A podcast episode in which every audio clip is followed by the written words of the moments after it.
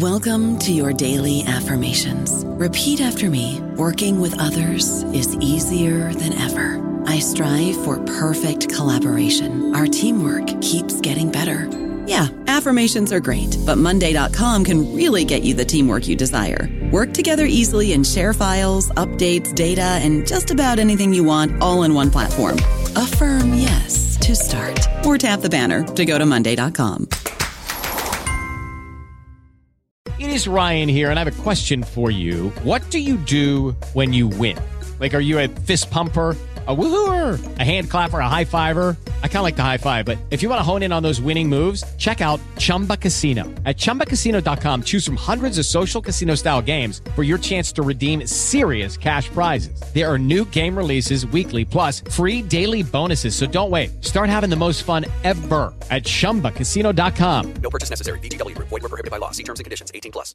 Hello, everybody. This is Marshall Poe. I'm the editor of the New Books Network, and I'd like to tell you that we have a new and improved website. It has two new features that we think you'll love. One of them is a vastly improved search engine so that when you type in keywords, you'll get a bunch of episodes really quick. The other is the ability to create a listener account. And in that listener account, you can save episodes for later listening. So you can create a kind of listening list. We think these features are neat and we think you'll enjoy them. Please visit the site today. Welcome to the New Books Network.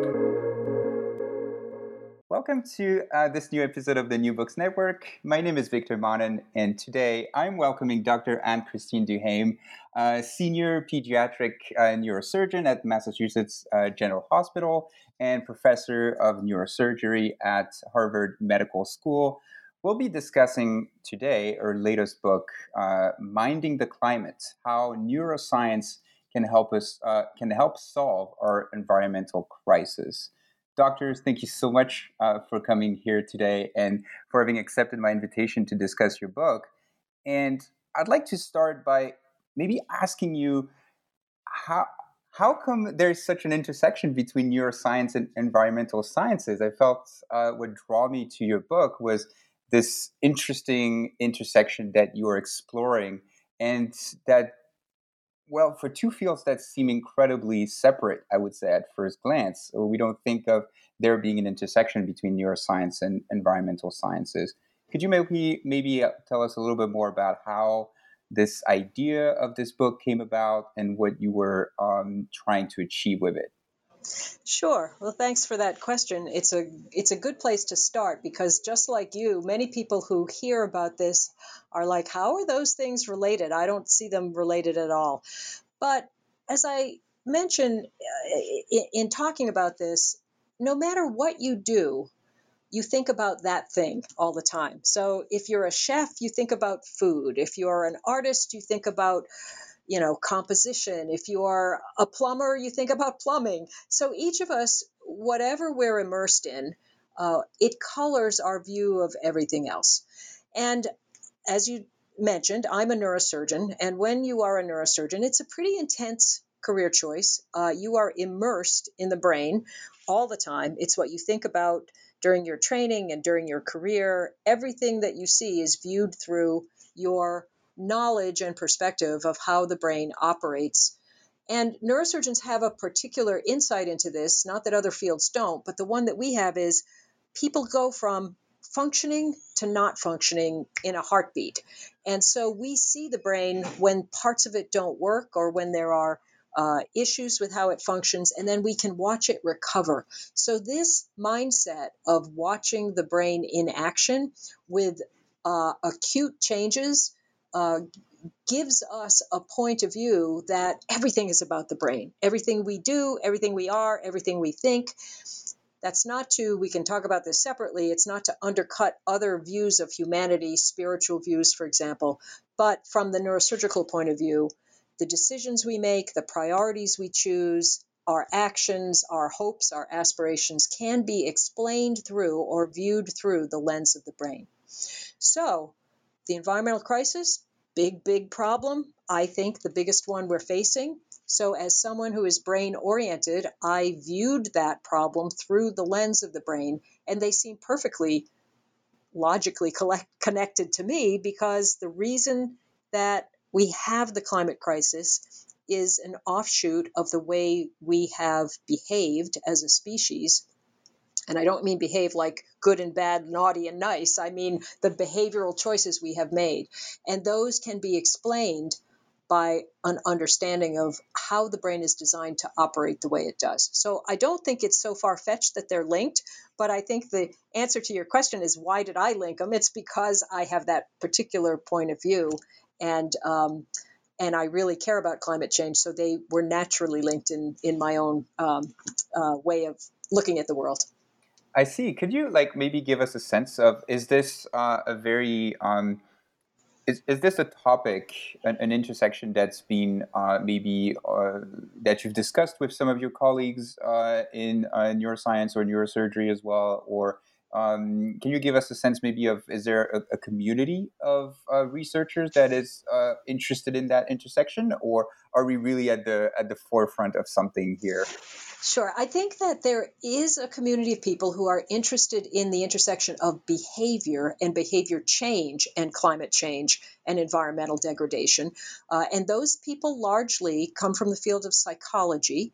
But there is also um, a, a collection of people who are people in other aspects of human study that have to do with other um, other parts of behavior. For example, communication and semantics is one area.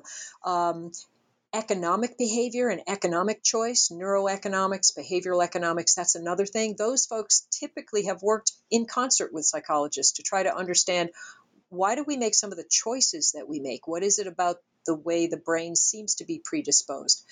What is a little bit new is the idea of using true neuroscience in this area. And I, I, this is not totally new to me. There are people who have, for example, neuroeconomics researchers and psychologists have done things like look at uh, the brain while it's making decisions in a brain scanner that looks at which parts are involved, for example. And those include economic decisions or other decisions having to do with relevance to our environmental choices.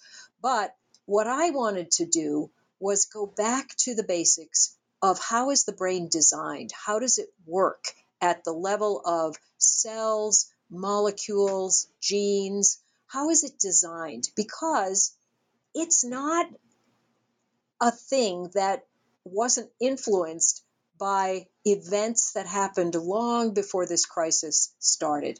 And it was designed under the tutelage of evolutionary pressure.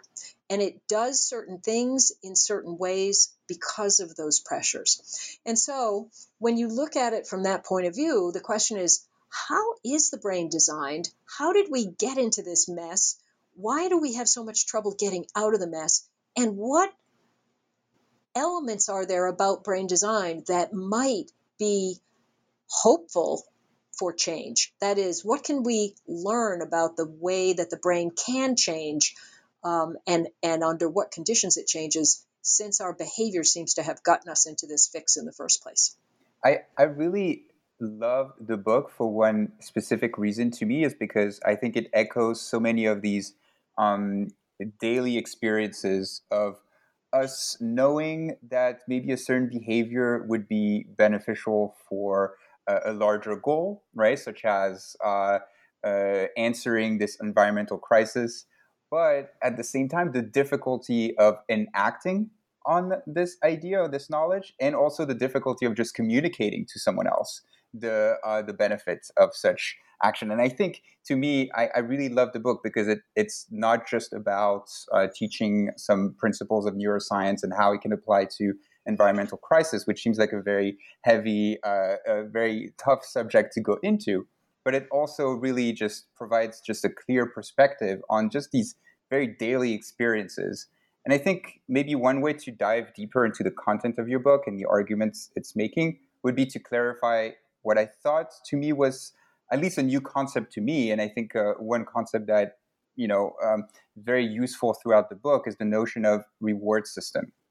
Uh, and uh, you you take a good, a good amount of time in the book to explain uh, its its history, its evolution, uh, but also the plasticity of this reward system um, and its limitations as well. So, could you maybe give us a sense of what that concept or notion is uh, and how learning about it might help us um, well change our behaviors change our behaviors to for the better uh, and, and in answering this environmental crisis sure i think that one of the things that i found um, sort of frustrating when i started down this path was the concept that many people have in their heads that we are hardwired or that we have a human nature that is fixed and therefore it's hopeless. We can't change.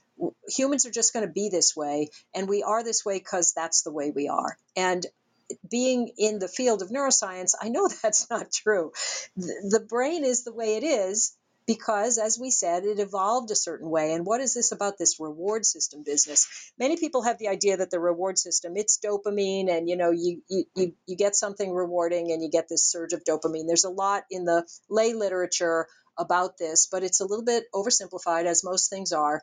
Um, and so, I wanted to find out uh, through reading. I didn't do original research for this book. It was all through reading other people's work, and some of the work that I and some of my colleagues did entered into it. But the basic idea that I wanted to pursue about um, the reward system was where did it come from? Why is it the way it is? How malleable might it be? And it turns out that when you look back to the very beginning and you ask, how did organisms decide what to do when given a choice. And I went all the way back to single cell organisms. How does a bacteria know to move towards sugar and to move away from a toxin like ammonia? How does it do that?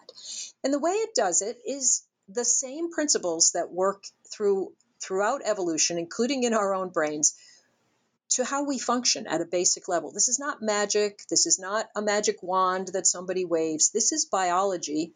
And biology is designed the way it is. And I don't mean designed as though there's an external designer, you can argue that point, but is designed through the process of evolution um, to allow for maximal survival. That's the basic underlying principle. So, how does a bacteria do it? A bacteria does it because on the cell surface of a bacteria, it turns out that some bacteria, through the principles of evolution and new things happening and mutations happening, some bacteria developed certain chemicals on the surface of their cells that had the physical property that when they encountered other chemicals in the external environment, it made them change shape. Well, when they changed shape, it's almost like you know the old Rube Goldberg machines where uh, a, a, sliding ball coming down a tunnel hits something else and that affects something else and that affects something else until you get this complicated mechanistic change. And in this case, the, these sensors, so called sensor molecules, we call them sensors because that's how they behave, but before they were sensors, they were just molecules, and they change shape when they encounter something, and that sets a bunch of physical processes in motion that in the bacteria allows something to move that propels the bacteria towards the sugar and and likewise it had to develop other things that propelled it in the opposite direction away from um, things like ammonia. Well that's the very beginning. That bacteria doesn't have a brain but it can quote unquote decide to go this way instead of that way and get away from here and go towards that. Well if you look at how this happened over evolutionary time we got to multicellular organisms and then you get to mammals and in the book, I talk about a timeline that I needed to construct for myself to make myself understand it. The brain um, evolved over over literally billions of years if you go all the way back to the basic building blocks. And of course, um, the the planet is about 4.5 billion years old. Life, if you imagine a timeline where you're walking from the start of the Earth, and we imagine a map of the United States, and the Earth begins in San Francisco. My students came up with this when we were working on a thought exercise to try to put this together. And if the present time is the center of Times Square, you're going to walk across the United States map at Google Map pace, which is uh, a trip that would take you 40 days. So the Earth begins in San Francisco. You start to get single cell life in about uh, uh, Salt Lake City, and you start to get multicellular life in about Iowa City. You don't get to mammals until you're in Pennsylvania. You don't get to primates until you're in New Jersey. You don't get to humans till you're right outside Times Square. And you don't get to our climate crisis, the so called Anthropocene, until your big toe hits the last step. And so our brains evolved over all that time, not just for mammals. Mammals were built on earlier organisms in evolutionary history. So the principles that make us work the way we do go way, way, way back. And the pressures under which those changes happened to select certain ways of working happened way before this current time, like so far before that it's almost insignificant. And that's the way we're designed to work. And so, what I was interested in was um, how about this reward system, which plays a big role in our decision making? Well, the reward system started way back, even before we were mammals, uh, uh, in helping solve two tasks. One was deciding what was important, and the other was teaching you the circumstances under which something that was important for survival occurred so that you would be likely to repeat the behavior that led to that important thing the next time you encountered those circumstances. So it's for uh, putting a putting a value on behavior, and it's for teaching you the things that are important to know to repeat the behavior um, when it's beneficial. That's what it was designed for. It was not designed to reward you like a trip to Acapulco and it's all nice. It's that's not what the reward system is all about. It's to teach you how to survive. And when you think of it from that point of view, um, what the reward system does in daily life, including now, is it helps you make decisions. So the decisions that we make, including the decisions that are relevant to the creation of our problem with environment and climate, and also our decisions for the actions we have to take uh, to mitigate the problem and even to adapt to the problem, these decisions are made with equipment that was formed so far before this current crisis that we simply did not develop the equipment. Now, you have really good equipment for learning that when you step on a Lego in the dark and it really hurts, next time you're in the dark in your living room where the kids left the Legos behind, you're going to be extra careful. You you are very well designed to learn that. There are many things you are very well designed to learn. You are not very well designed to learn about the kind of behaviors that will help our environment just because there's a crisis that you heard about through some stranger on television or whatever. Um, this is not the way your brain had to learn new behavior changes in the past. It's not the right context, it's not the right schedule of reward, it's not the right other components that make things rewarding that we can talk about, like agency and social reward. Um, it's not the same as having a great meal, it's not the same as getting uh, uh, a goal in a soccer match. It's not the same as getting a great feedback immediately after you give a presentation at work.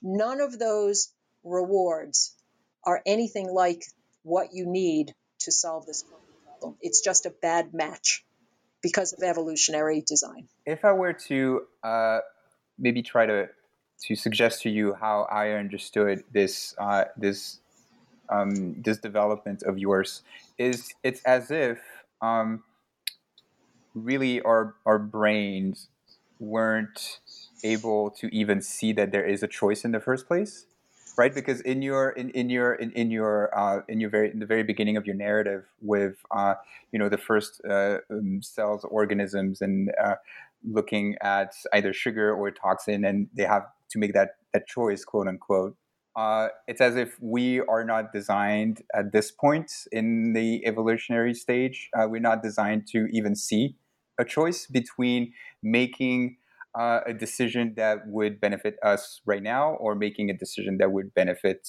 us long term in uh, helping solve the uh, environmental crisis. Am I, am, I uh, understanding you correctly? That's one element. The element of immediate reward versus long term reward when we stack those two together, immediate reward is a much more powerful reward. That's the concept of what's called discounting. So something you're going to get right now. You've uh, many people have heard of the kids with the marshmallows. It's a famous experiment where they put kids in a room in, with marshmallows in front of them. They say you'll get you'll get twice as many marshmallows if you wait, and then they leave the room and they secretly, you know, videotape the kid. And it's this issue of, you know, delayed gratification. This is hard for people. It's hard for kids and it's hard for why? It's not because we're evil or bad. I mean, one of the whole ideas behind this book is to not judge people.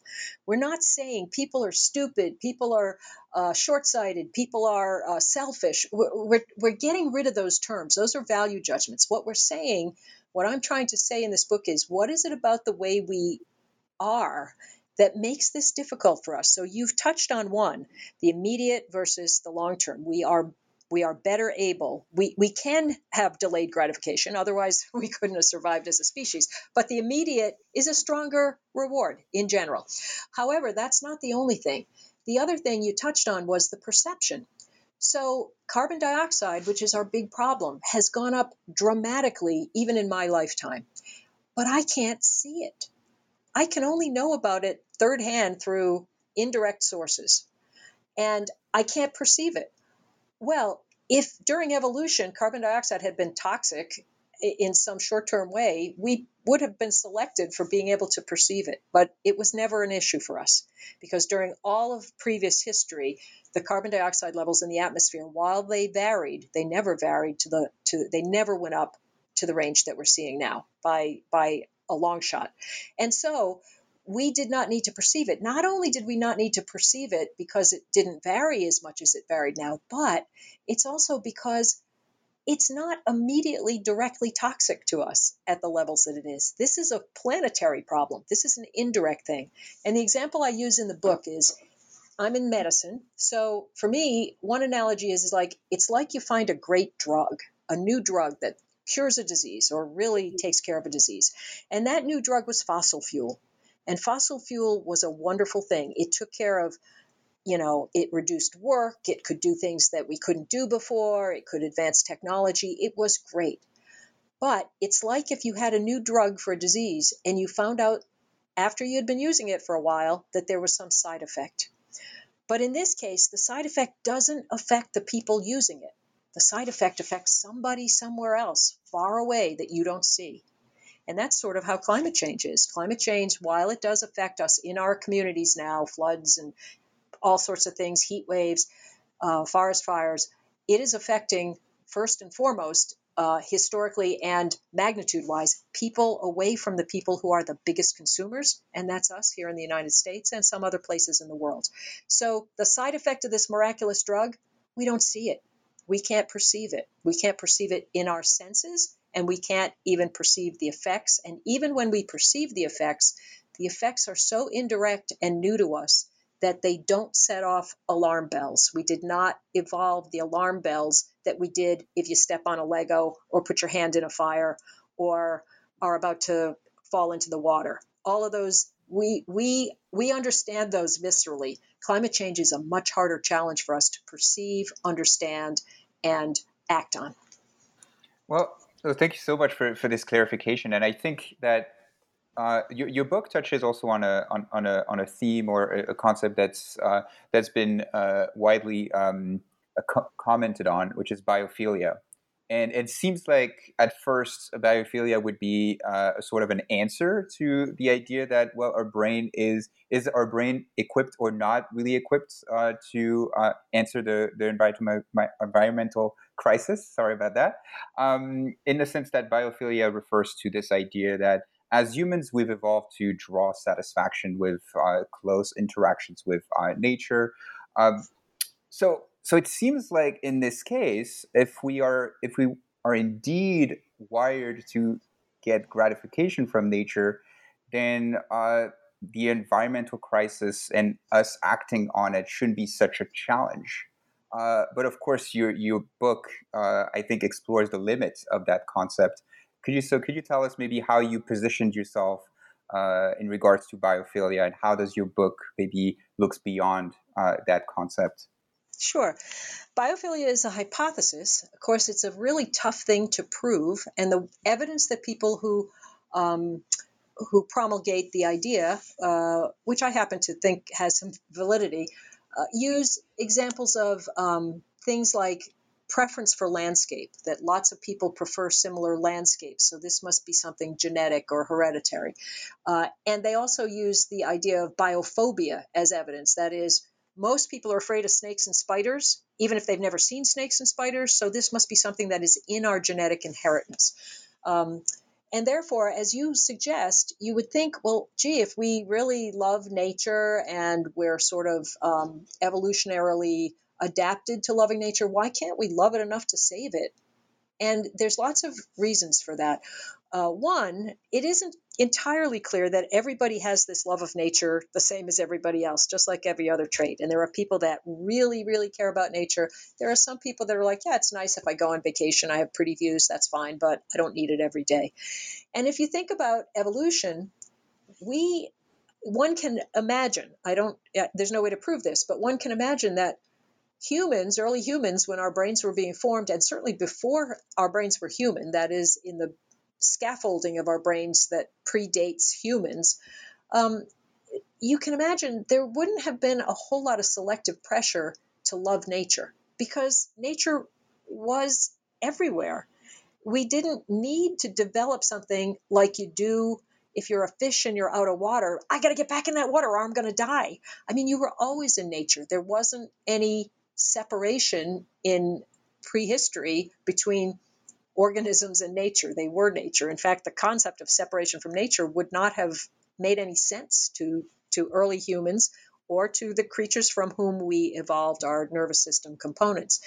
And so, while we there is evidence that nature is beneficial to us. In other words, exposure to nature helps cognition in some studies, it helps child development, it helps general health, it helps uh, mood, um, it decreases violence, and if you put green spaces into cities. So there, there is evidence uh, from a variety of fields that nature is beneficial. However, the reward you get from nature is not the same as that immediate, powerful, dopaminergic type reward that you get from acquisition and consumption. And it's it's a softer, kind of more general reward. I mean, compare just in your own experience, whatever your sport or competition is, getting a getting a goal in the, you know, soccer game big match compared to I'm going for a walk in the woods. The walk in the woods is really nice, but it's a different qualitatively and probably quantitatively different thing. So if nature meant immediate survival to us, we might have a different attitude. But this is more like a gift you give yourself than something that is built into your every minute decision making and prioritization. It's something you do on Saturdays. It's something you do when you have time off. It's not something you need for minute to minute survival. And therefore, I think it, it simply, and recognizing that uh, helps to understand why we can't just turn on biophilia to help us. In fact, I think it does play a role. I mean, many people who become environmentalists do so uh, because they have lost some beautiful space that they really cared about, or because they just happen to have that predisposition. But it's one kind of predisposition, and it doesn't, unfortunately, stack up to all the other behavioral choices that we make for many other reasons. I don't know about you, but I'm very busy and I don't have a lot of time to cook. That's why I subscribe to Factor. Eating better is easy with Factor's delicious, ready to eat meals. Every fresh, never frozen meal is chef crafted, dietitian approved, and ready to go in just two minutes. You'll have over 35 different options to choose from every week, including Calorie Smart, Protein Plus, and Keto. These are two minute meals. Factor meals are ready to eat and heat, so there's no prepping, cooking, or cleanup needed. They're flexible for your schedule. Get as much or as little as you need by choosing your meals every week. Factor is the perfect solution if you're looking for fast, premium options with no cooking required. Sign up and save. We've done the math, and this is important. Factor is less expensive than takeout, and every meal is dietitian approved to be nutritious and delicious. Head to factormeals.com slash NBN50 and use code NBN50 to get 50% off. That's code NBN50 at factormeals.com slash NBN50 to get 50% off. I think what your your answer touches upon an, another feature of the book that um, I found particularly interesting. Uh, you just mentioned this idea. Well, nature was always around uh, us, at least uh, us in the sense of uh, us evolving to become humans, and it's only just very recently, actually, in recent history, you could think of, you know, maybe the Industrial Revolution, the 1800s, and so that nature kind of became this uh, outside thing uh, that we can uh, identify as nature uh, in opposition to the city, for example. Uh, so I think to me, it's it it brings forward this feature of your book that the study of the brain, and this is something that really I, I never thought of, and I'm so grateful for having read the book. Is it's that the study of the brain is fundamentally an historical study. Uh, just looking at the three parts of your book, um, the three main parts are titled uh, Neural Origins, and then the second one is the 21st Century Brain, and then the last one, Changing the Brain. There's this clear uh, temporal uh, line that you're drawing, um, and, and you're getting us you taking the reader through that evolutionary journey, as you mentioned at the very beginning, uh, up until the recent history and the Anthropocene.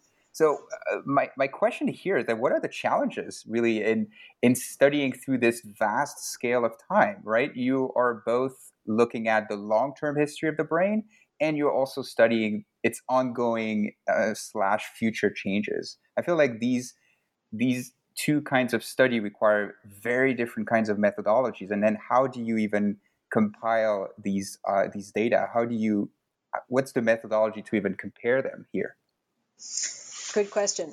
It's variable because it depends on what the questions are that you're asking what discipline uh, is required to give that information. And one of the challenges of pulling this book together was so many fields are involved right? I had to uh, read basic science, which is not so difficult for me, but hard for a reader. And I try to make it as uh, colorful and, and simple as the as I can for some of the main and important concepts in this in this journey that I've taken. But I had to learn about, uh, you know, um, game theory and how people use that for neuroeconomic decisions, and I had to learn about um, what changes in modern life have potentially accelerated consumption because the basic problem and the basic uh, cause of climate change is our consumption. Now, it's important to recognize this does not necessarily mean consumption at the level of an individual person. Uh, it, it can be parsed that way. Um, I mean, everything that you do ultimately comes down to a per capita kind of consumption. Uh, but there are things that have changed in the way we live very, very recently in evolutionary history that go beyond um, changes that happened because of evolutionary changes in how our brains operated. That is, we've had the same equipment neurally for, you know, 100,000, 150,000 years, but our behavior has changed very rapidly. Now, this is not because of a change in brain evolution, this is because of a change in our lives. One of the interesting things I learned that was new to me is that people who study evolutionary biology have um, accepted the fact that because humans had the ability um, particularly, it's not saying no other animal does, but because we had a particular ability to change our own environments, and here I'm not talking about environment like, sorry, uh, like the big, uh, big question of the environment, our, our you know atmosphere and so forth. I'm talking about our immediate environments because humans could change the their lifestyles and the way they lived their brains had to co-evolve to take advantage of the changes that their societal and social uh, progress made. So some of the things that potentially accelerated things like tool use and language happened in part because they were selected for by the changes in the lives that the people themselves were living. This sort of acceleration of change was a, a, a new concept to me and very interesting. But likewise, in the 21st century, what do we have that we didn't have before? We have, I think, first and foremost, and an explanation for many things in our culture around the world that is difficult right now is we have a rapid acceleration in the very pace of change. That is, things are changing faster and faster. So, what's different between when you're born and when you hit youth and middle age and older age, the new things that come on, uh, come into focus are faster and faster. And there is a theory that people have difficulty uh, coping with that fast a pace of change. And that human brains are designed to for a certain pace of change we're very adaptable. You can change your priorities if someone in your family dies if someone is born if your leadership changes if you have to move. We're pretty good at this. But the pace of change which follows the pace of science and technology which accelerates because it's synergistic and cultural change follows that the pace of change now is so fast that people have a tendency, some think, and I agree with this, to try to revert to something that feels solid. And by solid, I mean familiar and, and changing more slowly. So many of the cultural shifts towards fundamentalism in all its directions that it can be religious fundamentalism it can be political fundamentalism it can it, it can be all, all, kinds of things where things stay the same and you know the rules and you understand what's going to happen.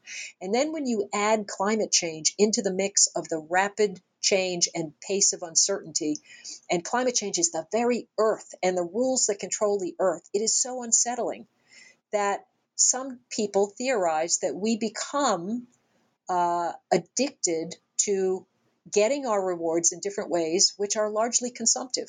That is, you buy stuff, or you go online, or you do this, or you do that, and these these things integrate with the acceleration of the problem of climate change. So this is a somewhat indirect way to answer your question of how do you study all this? Well, each category is a little bit different. There's brain evolution, there's brain function, there's the evolution of the reward system. It's how does it actually work? How have people studied that? But when we look at the Anthropocene and current change, the the people that study that tend to be sociologists and um, policymakers and government people and um, people who study the science of communications and behavior change. They are people in the clinical world who study behavior change in tough problems like addiction or like um, video game addiction or shopping addiction. These things are relevant because they show how the brain works, what kind of predispositions it may have, and how, when it's not pathologic but it's widespread because of the changes in the way we live, um, at a slightly lower level, we can all be potentially over consuming and it's not just as our role as individual people, it's as the decisions we make as leaders of companies or institutions or um, education in all of these fields, policymakers, politicians. We all make our decisions with the same equipment and with some of the same predispositions, but there is a lot of malleability based on the input that we constantly get from the outside world. So, so we've talked a lot about uh, what I would say is maybe the the the problem we we are we are we're faced with right this uh, long uh, evolutionary journey that uh, from which we inherit basically our brain and its function and its uh, way of getting rewards and making choices. Uh, and I think uh, maybe just to summarize all this I'd like just to to quote your your book if, if I may because I thought there was a, a particular um, moment in the book that to be summarized the your general diagnosis of the situation uh, you write that our brains are amazing, fine tuned, capable, adaptable to handle the incredible task of human life in its infinite variety and with its infinite day to day challenges. But there is a mismatch between the pace of evolution of this extraordinary, able, pulsating, three pound bundle of sparks, uh, and what we need to uh, meet the challenge of this extraordinary, rapid age of the Anthropocene.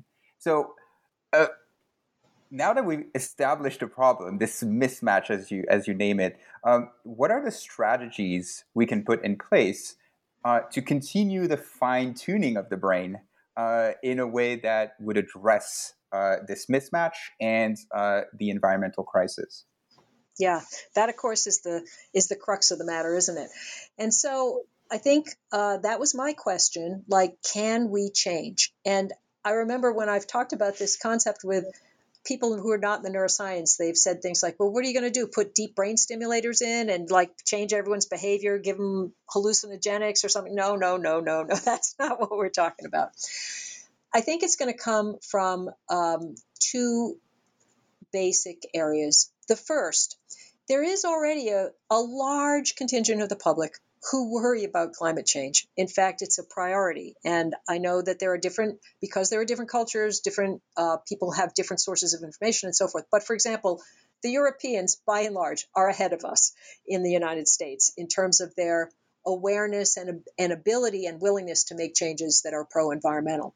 But the crux of the conclusion of sort of, you know, part one and part two of the book is that the reason that we have trouble making these changes is i mean the underlying reason is you know our brains haven't caught up with this but the, but but because of that the kind of behavior changes that we need to make are simply not very rewarding. The reward system evolved when we had different needs and there is no way evolution at this point with this extraordinarily compressed time frame we have to act in that we can count on evolution to you know make us understand that you you you, you move away from ammonia. I mean it's if we don't have that time.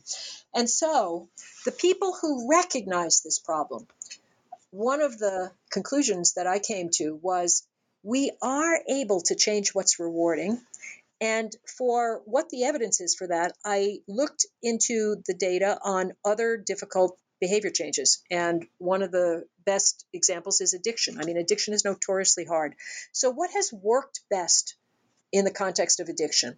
Well, the drug is rewarding, and you can't, you'd get nowhere by saying don't use drugs. That, that does nothing. But what does work best is substituting different rewards for the rewards that you're giving up. So, what works best? I mean, everyone's heard of the 12 step programs. You know, what you're substituting are some other powerful rewards. Like one of the most powerful is social rewards. So, other people in the battle with you, giving you, you know, constant encouragement, telling you when you're doing a good job, being loving and being on the same page. Uh, is extraordinarily valuable, and in some in some studies, that's what works the best that has been shown to work in other difficult behavioral contexts, education, overeating, uh, and um, other kinds of behavioral addictions like shopping addiction, for example. And when you put that in the environmental context, I also looked at what has been studied about what works best to change people's behavior in a pro environmental direction? Well, the first step is to know which of your behaviors are bad in terms of meeting the goal and which aren't. And oftentimes people understand there's an environmental crisis, but they really don't know which of their own behaviors uh, are the ones that add the most problem. And if you're the director of a company or middle management, like changing to a pro environmental agenda may not get you promoted people might look at you funny. So we have to understand that the kind of behavior changes we need are simply not very rewarding by just the way that our evolution doesn't make them very rewarding. And they suffer from the immediacy problem that we talked about. They suffer from the problem of what we call agency. When you're the one that kicks that soccer ball into the net, you know you did it. When you're when you bike to walk, bike to work because it's good for the environment, you do not see any immediate effect of that. Never mind immediate. Even if you could see it, it's so distant and and amorphous that you can't feel the effect of most pro environmental behavior. So, first, you need to know which of the behaviors that matter the most in your life, and you can do what's called a carbon calculator to figure out where are your big ones and focus on them. A lot of people focus on things like recycling, that's helpful, but there are probably in most people's lives other things that have a bigger impact. So, that's what is that? That's homework. Who wants to do homework? I'm not going to get anything out of it. If I do homework about I'm going to buy a new, oh, I don't know, car, it's fun. I'm going to get a new car at the end of it. If you do homework like how can you reduce your carbon footprint, that is a chore. There's nothing fun about that. And that's not because you're a bad person. That's because your brain doesn't know that this should be anything that's important to your survival. It, it hasn't figured that out and may never. So, for people who actually care about this, A, you have to buckle down and do homework, which, you know, but B, you have to get your reward, recognize your rewards are not going to be like kicking that ball into the soccer net. They're just not going to feel on a gut check level the same. But you got to substitute other rewards. And what are the other rewards? The biggest one that works in climate change action is social. So finding like minded people that will reinforce you, who get it, who believe what you believe, and working together. And this is the strategy that has worked in good, successful environmental movements like um, eco teams in Europe. Mothers Out Front is an example I talk about, which is a Boston begun um, you know parent network uh, their motivation is their children's future and what do they get? They get social rewards, but they also get a lot of learning about the problem, but also how to network, how to um, take political action, how to solve problems that are in their community that are visible. So it helps some of that agency deficit that a lot of pro environmental behavior has. So these successful pro environmental movements have substituted for the reward of having uh, the biggest SUV on the road that you could just crush any other car with, substituting that for other kinds of rewards that are social, largely social, um, and sometimes other things. You know, uh, the reward of like worrying about your kid's future and doing something about it, that's pretty rewarding. So it's substitution of other rewards and recognizing that the reward value of these other rewards is pretty good, but you're still probably going to give something up. Uh, and that's a choice you have to make with your cognition. So, for people who are predisposed to environmentalism, that's what has worked the best. For people who are not, and in fact may be skeptical, um, the issue sometimes is that we have to find ways to motivate them by aligning the things that we know are rewarding with pro environmental behavior. So, a good example is a Tesla. People may get it because it's cool and because it's high performance. They may not get it because it's pro environmental.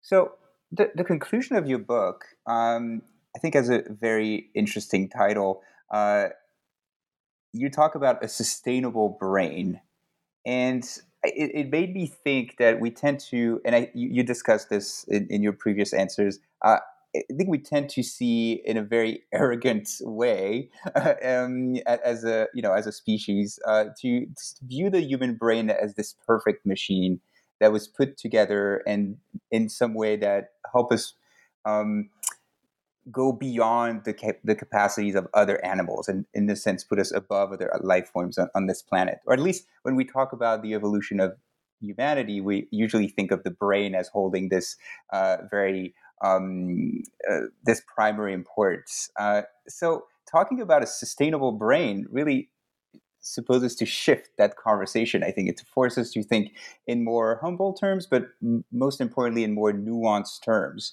Uh, so could you explain to us what you mean by a sustainable brain and how uh, what are our best chance to to to attain it? You know, that's um, a perspective you get in neuroscience where it's such a shock the first time you learn that your vision is not like a camera, that what you see as a human is engineered for what you needed to see to optimally survive and that other organisms have visual apparatuses that are totally different. They see different things, they perceive different things. It's the same sort of thing as your dog and your dog whistle. You know, they can hear things you can't hear. And when you first learn about this, you think, wait a minute, somebody can do something better than I can? like, I can't see as well as an eagle. Why is that? But there are reasons for all of these things, and they were selected for you know, that's the whole principle of evolution that things were selected for gradually, gradually, gradually improved on. And likewise, um, the human brain is not the ultimate computer at the, you know, in, in perfection.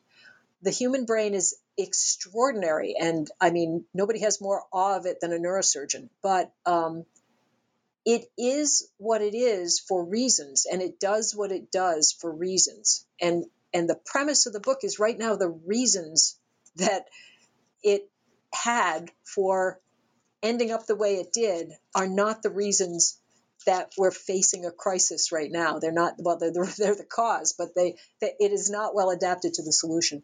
So when I use the term sustainable brain, it builds on the fact that the brain is, and I go through this in a fair amount of detail, um, a malleable system. And you know this from your own life. The things that you care about, the things you value, um, change throughout your life. And they change not just because you're older, but they change because of things you've experienced, lessons you've learned, people you've talked to, your your business, books you've read, uh, everything that you encounter changes, literally changes your brain, and therefore your brain is an evolving, interactive, iterative system. And for this reason, it is not hopeless to say we have some kind of human nature and, it, and, and it's hardwired and that's all there is. It's in our genes. We're never going to change. And so the concept of a sustainable brain is to some extent something that we have to give ourselves to solve this crisis. We can't use our gut check that came from the evolution of surviving because wolves were coming into your into your cave. I mean, you can't use those lessons for this crisis. You have to recognize that you have to give yourself intellectual rewards and social rewards. You have to actually construct them. You have to take an active role. So if this is something you care about, you have to realize that doing the homework to see what is your impact. If you're the boss of an organization, you have to realize cognitively that making pro environmental decisions may not get your board of directors to think you're terrific because it might take a crimp out of your budget. You might have to be creative to find ways that it will actually align with your mission of your organization. You're going to have to make tough choices. You're going to have to be creative. You're going to have to be clever if you care about this. That's your sustainable brain. You can't count on the old formulas. You can't count on pro environmental choices feeling the same as you're used to things feeling that are rewarding in the conventional classic evolutionary sense. Um, it's not to say that every pro environmental behavior choice is not rewarding. It's rewarding because you say, wow, I did the right thing. There, there is reward in that. But it isn't the same as a really good steak dinner. It's a different kind of reward. It's a social reward, it's a cognitive reward. And your best bet for staying at it is bonding with other people who feel similarly. And that's true for these social movements, you know, Extinction Rebellion, Sunrise movements, many of these that are youth led movements. What do they get out of it? They have a common purpose and they have social reward. So, the final thing to point out is that one of the things I delved into out of my own curiosity was the difference between reward and happiness. And it turns out that reward is short term and immediate and um, I mean, we, as I said, we can, uh, we, we are able to have some delayed gratification and some delayed reward and have a vision in mind of something we want to accomplish. We are able to do that. If we, if we couldn't do that, you wouldn't be able to get through med school. But um, in addition, people have done studies of what gives people long term happiness, and it is not the same as short term reward. What gives people long term life satisfaction is a sense of purpose and their social relationships, meaningful relationships. Those are the big two. There are others, but those are the big two. So I think I say somewhere in the book that when reward and happiness uh, compete, money wins the reward prize, but purpose, a sense of purpose, and relationships win the happiness reward and happiness prize. And they're really quite different. So one of the questions we have to ask ourselves to create our own sustainable brains uh, is do we care about reward or do we care about long term life satisfaction and happiness? Because they're different ways to get there. And sometimes you have to give up the short term reward to get that long term happiness, which is what most of us say we care about. But it's not going to be easy. One final thing that's going to make it difficult is that the environmental crisis and climate change is without a doubt, going to get worse before it gets better.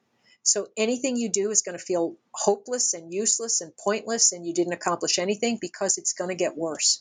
And you have to override that with your knowledge and your cognition and your belief and understanding in science and the the right motivations of science and use that to not get discouraged because a lot of pro environmental behavior choices are exercises in low reward, a lot of frustration, and lack of agency, and just a sense that it's purposeless. And you have to override that with what you know to um, make it rewarding internally and with other people. That's the way to get to the sustainable brain. And we have to do it because if we don't, uh, we are not we are not going to be able to persist in the same way. I really appreciate the honesty uh, that, that that you're showing, and and but also in, in the book, uh, in the sense that it's going to be difficult. But I think what great attribute of the book is that um, at least it gives us a reason as to why it is difficult. Uh, it, it so this way we don't have anymore this feeling that we are hitting a brick wall uh, or just leading some sort of absurd uh, quests in uh, uh solving the environmental crisis, but we are just in a way battling with our own evolutionary uh, journey. Uh, and, and, and we're continuing on that journey. So, um, so I, I, think in this regard, you use the word um, override, using our knowledge or you know our um, everything that we know about the environmental crisis to override this um, this sense of despair or maybe this sense of difficulty in front of the solutions to take. I think the book, your book, is is an element of that override, or at least tries to um, help us override by adding that neuro uh, uh, perspective uh, into the mix. Um, and so, one final question I have is uh, to maybe you know continue on this this this journey. We went from the the problem, the diagnosis, up to uh, maybe what are the best solutions or the best path to take. What is um, what are you and maybe your colleagues also involved at this intersection between environmental sciences and neuroscience? Uh, currently looking forward to um, what are the next steps maybe at this uh, at this junction of scientific fields yeah, I think um, one of the things I'm interested in knowing is this is interdisciplinary work by definition.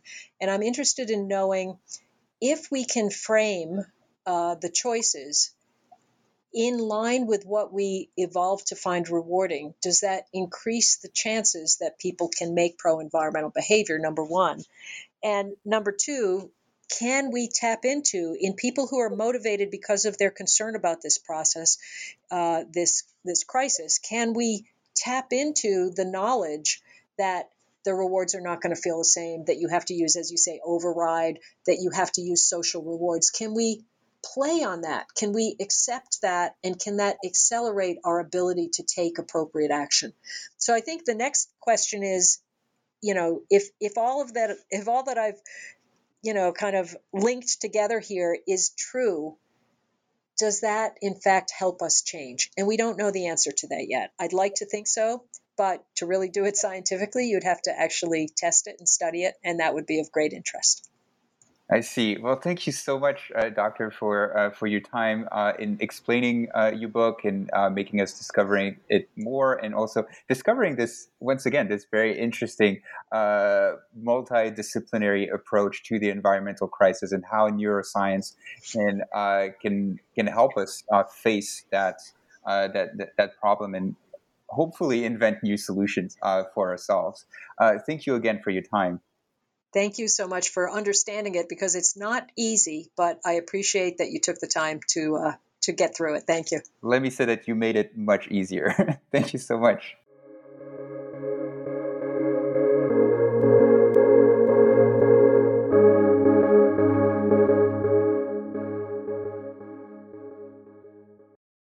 It is Ryan here, and I have a question for you. What do you do when you win? Like, are you a fist pumper?